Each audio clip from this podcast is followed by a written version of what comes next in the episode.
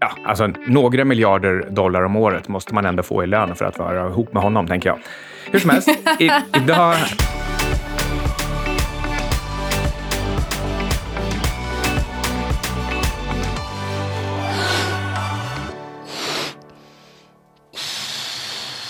Idag ska vi prata om att inflatera saker, lite som eh, Jeff Bezos. Menar du det här med not so gentle? Jag tänkte egentligen mest på att han har inflaterat sitt ex förmögenhet till att bli världens rikaste kvinna. Yes, men å andra sidan, de har varit ihop i, vad är det, 25 år. Jag tror nog att eh, mycket har varit att de har eh, hjälpts åt på många olika plan. Ja, alltså några miljarder dollar om året måste man ändå få i lön för att vara ihop med honom, tänker jag. Hur som helst, i, idag... Gäller det mig också och dig? Du lyssnar på Outsiders med Syding och Svan och det här avsnittet redigeras som vanligt av Alexander Marton. Idag ska vi prata om inflation, hur det definieras och vad det är. Och hur det påverkar dig och staten. Vi ska även ta upp varför alla gillar det, utom gamla tyskar. What's not to like? Högre löner, stigande aktiekurser och pris på guld. Är inflation bra och eh, deflation dåligt? Det ska Men vi prata om. först någonting som är otvetydigt bra. Sprit och bilar. Typiskt manligt. Det såldes 257 miljoner liter, en uppgång på över 6 procent på Systembolaget i Sverige 2018. Det låter mycket, men det blir 25 liter per person och år, eller säg 50 liter per vuxen i normal öldrickarålder. men då är ju frågan, var kommer all öl folk dricker ifrån egentligen? För en vuxen man dricker ju närmare 50 liter öl i veckan på sommaren. Mm, kanske, kanske inte riktigt. Nej, men okej. Okay. och Tesla är alltid i ropet. Den senaste veckan så har de presenterat flygande bilar och till och med tagit fram någon eh, liten mock-up design eller i alla fall en, en eh, powerpoint på den här gamla flygande bilen i Tillbaka till framtiden. Folk skakar på huvudet. Fler och fler börjar inse att Elon Musk faktiskt är vansinnig. Men det här är antagligen en avledande manöver på grund av uppsägningarna i SpaceX. Så det blir allt tydligare att både SpaceX och Tesla är X-growth. Man eh, säger upp folk och eh, ja, tvingas till allt mer sjuka avledande manövrar. Jag undrar när man kan eh, resa i tiden med de här bilarna.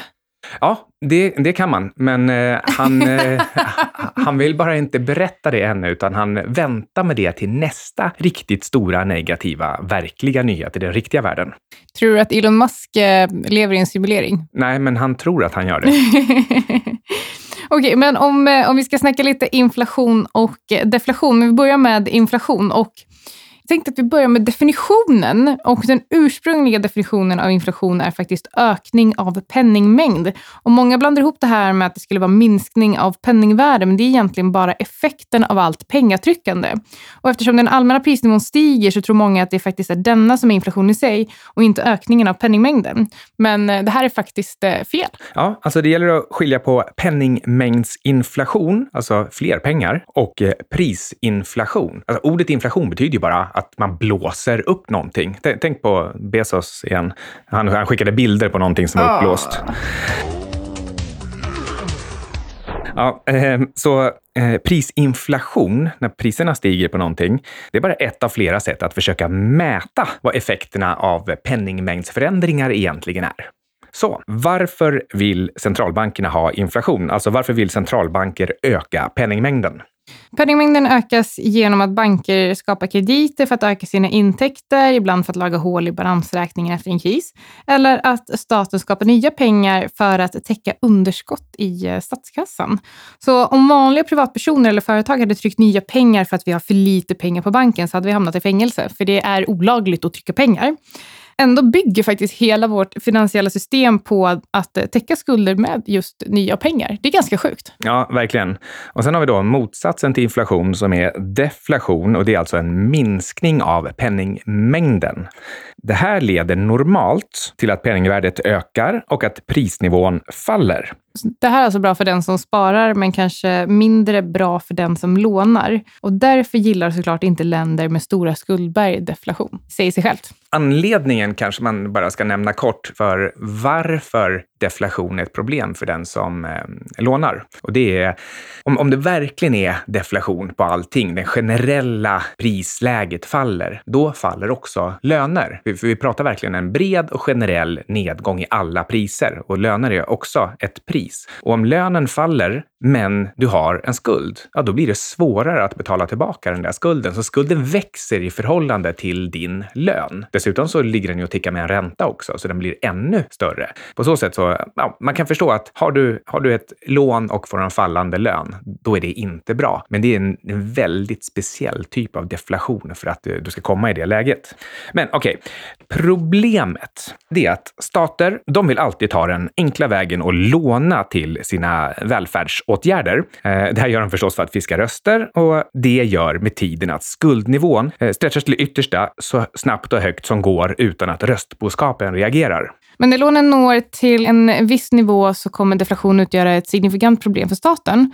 Och det blir en slags point of no return vilken staten försöker fixa låneproblemen triggades av för låga räntor eller ännu lägre räntor och ännu mer lån och passa på att hamra in budskapet att deflation alltid är dåligt. Och inte bara när staten har målat in sig och eh, dig i ett hörn. Ja, och du håller typiskt sett med staten. För eh, de här låga räntorna, de pressar upp priserna på bostäder för att det är alltid någon som kommer låna till bostäderna och, och köpa dem och då, då går priset upp. Och då blir du tvungen att göra samma sak. För du, ja, och, och, och du tänker inte så noga på det heller. Det är bara en, en grej som man gör. Man lånar 10 miljoner och köper en liten bostad i innerstan, vilket för alla som har köpt en liten bostad i innerstan för en, en halv eller en miljon så låter det helt galet. Men successivt så känns det mer och mer normalt.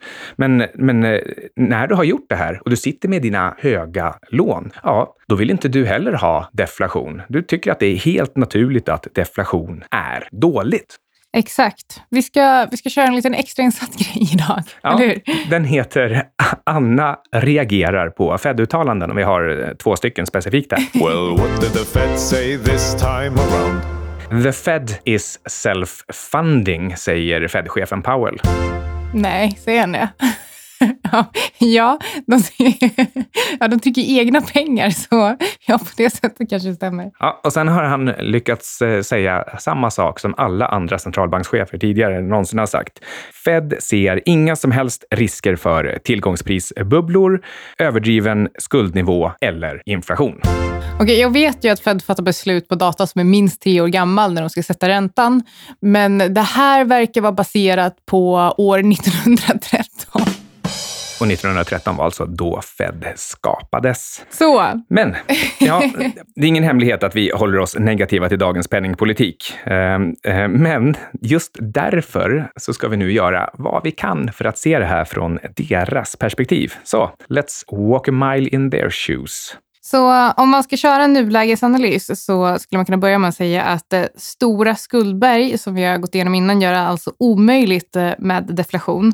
Och det är också därför, som vi sa innan, att vi blir indoktrinerade i att inflation är något positivt. Och det är för att centralbanker faktiskt inte har något annat val än att trycka mer pengar. Vi har verkligen målat in oss i ett pengatryckande hörn. Ja, ska man förstå djävulen så liksom sitter du där med, med elden runt omkring dig så, så har du inte så många olika alternativ.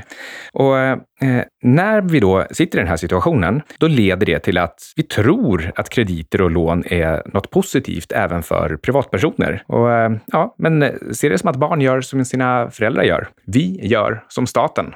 Ja, det är väl som sagt inte alls konstigt då att vi tycker att det är så naturlig del att vi ska låna till allting. Det är faktiskt väldigt sjukt när jag tänker på det. Vi ser verkligen krediter som en typ av tillgång eh, som är lika naturlig som att ha eget kapital. Säger uttalandet eh, “den som är satt i skuld är icke fri” dig någonting? Ja, verkligen. Och det är ju verkligen så. Men det känns inte som att folk tar det här riktigt på allvar. Jag menar, ponera att vi skulle blanka, inte blanka på det sättet, men säga att hela det ekonomiska systemet skulle slås ut eller säga att vi får liksom ett oskrivet blad. Det är ju inte så att lån och krediter skulle vara en självklar del av det nya systemet. Alltså jag tror att man på ett annat sätt skulle uppmuntra till att kanske spara först och eh, handla sen. Och, och, det gäller också liksom bostäder och sådär. Mm. Och det har varit väldigt långa perioder, inte minst i USA där det finns bra data på det här, då det har varit deflation eller en ganska jämn blandning av några år med inflation och några år med deflation. Det vill säga att det var inte självklart åt vilket håll penningvärdet skulle gå eller, eller mängden pengar skulle gå.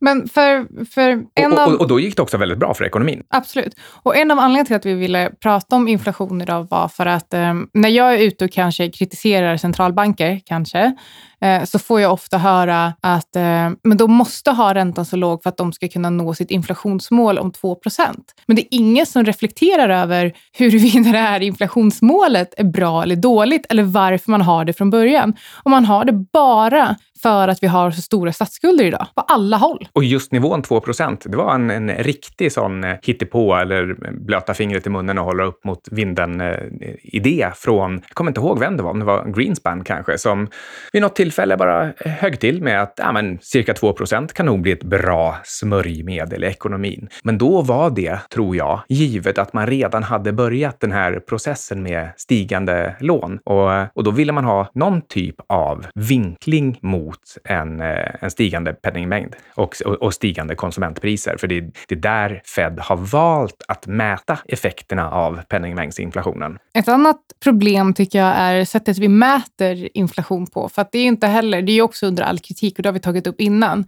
Men jag tycker att Pippa Malmgren lyfter så himla bra när hon när hon pratar om att eh, de valde att sluta räkna med eh, läppstift och bara räkna med läppglans. Och därmed blir det ändå fel för att eh, kostnaden för kvinnor som tycker om att sminka sig, den är fortfarande mycket högre. För att nu för tiden så köper du både läppstift och läppglans medan Fed då antog att man bara köper läppglans till exempel. Nu så är datorstödet så bra så det skulle inte vara några problem alls att ha, att ha med både och.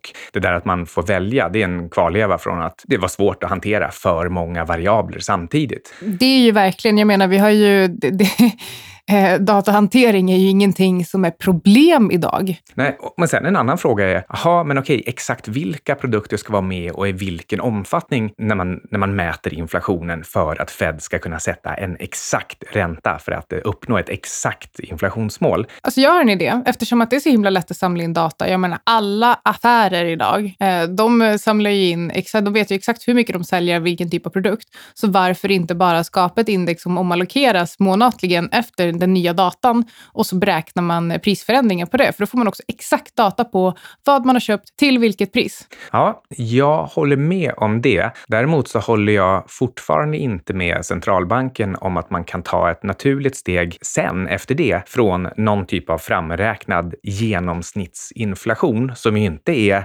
relevant för någon enstaka individ utan bara som ett genomsnitt för totalen. Och det, det brukar vara ungefär som att ha huvudet i frysen och fötterna i ugnen. Alltså genomsnitt är aldrig en bra siffra. Och därför så tycker jag, ja, men lite som när eh, Dr. John Hussman har, eh, har räknat på vad som egentligen är optimala eh, Fed-strategier. Och då visar det sig att det, blir, det finns ingen positiv effekt alls av de här eh, diskretionära avstegen från en helt mekanistisk modell för Fed-räntan. Vilket innebär att vi behöver absolut inte ha personer där som sitter och, och, och detaljstyr eller, eller, eller snackar med marknaden. You have been weighed. You have been measured. And you absolutely have been found wanting. Och eh, på centralbanker och kanske framförallt Fed, verkligen också efter att jag har läst eh, Fed Up, eller som jag håller på att läsa nu, det verkar ju sitta väldigt mycket människor där som har väldigt mycket akademisk kunskap och därmed också akademiska åsikter om hur räntan bör ligga, men att de egentligen inte fyller någon riktig funktion. Och ja, ja, Anna, sjukt oödmjukt att säga, att säga det, vem är du och så vidare och så vidare. Men jag tycker, jag tycker så. Min poäng här egentligen, som jag försöker komma till, det är att varför ha en Fed där överhuvudtaget som håller på med en styrränta? Varför inte låta marknadens tillgång och ut utbud på pengar och krediter sätta ränta. Alltså, om det finns väldigt många som har ett lånebehov och eh, vill använda de pengarna till olika projekt, ja, då blir det lite dyrare med pengar för att det finns färre tillgängliga på marknaden och tvärtom. Åh, du menar tillgång och efterfrågan som alla marknader bör styras av? Ja, lite så. Oj, men gud, Så det tänk känns att, det, ändå... tänk att det viktigaste priset på den viktigaste tillgången också skulle kunna styras av ja, alla oss tillsammans. Det låter ju helt sjukt. Ja, det är nästan magiskt.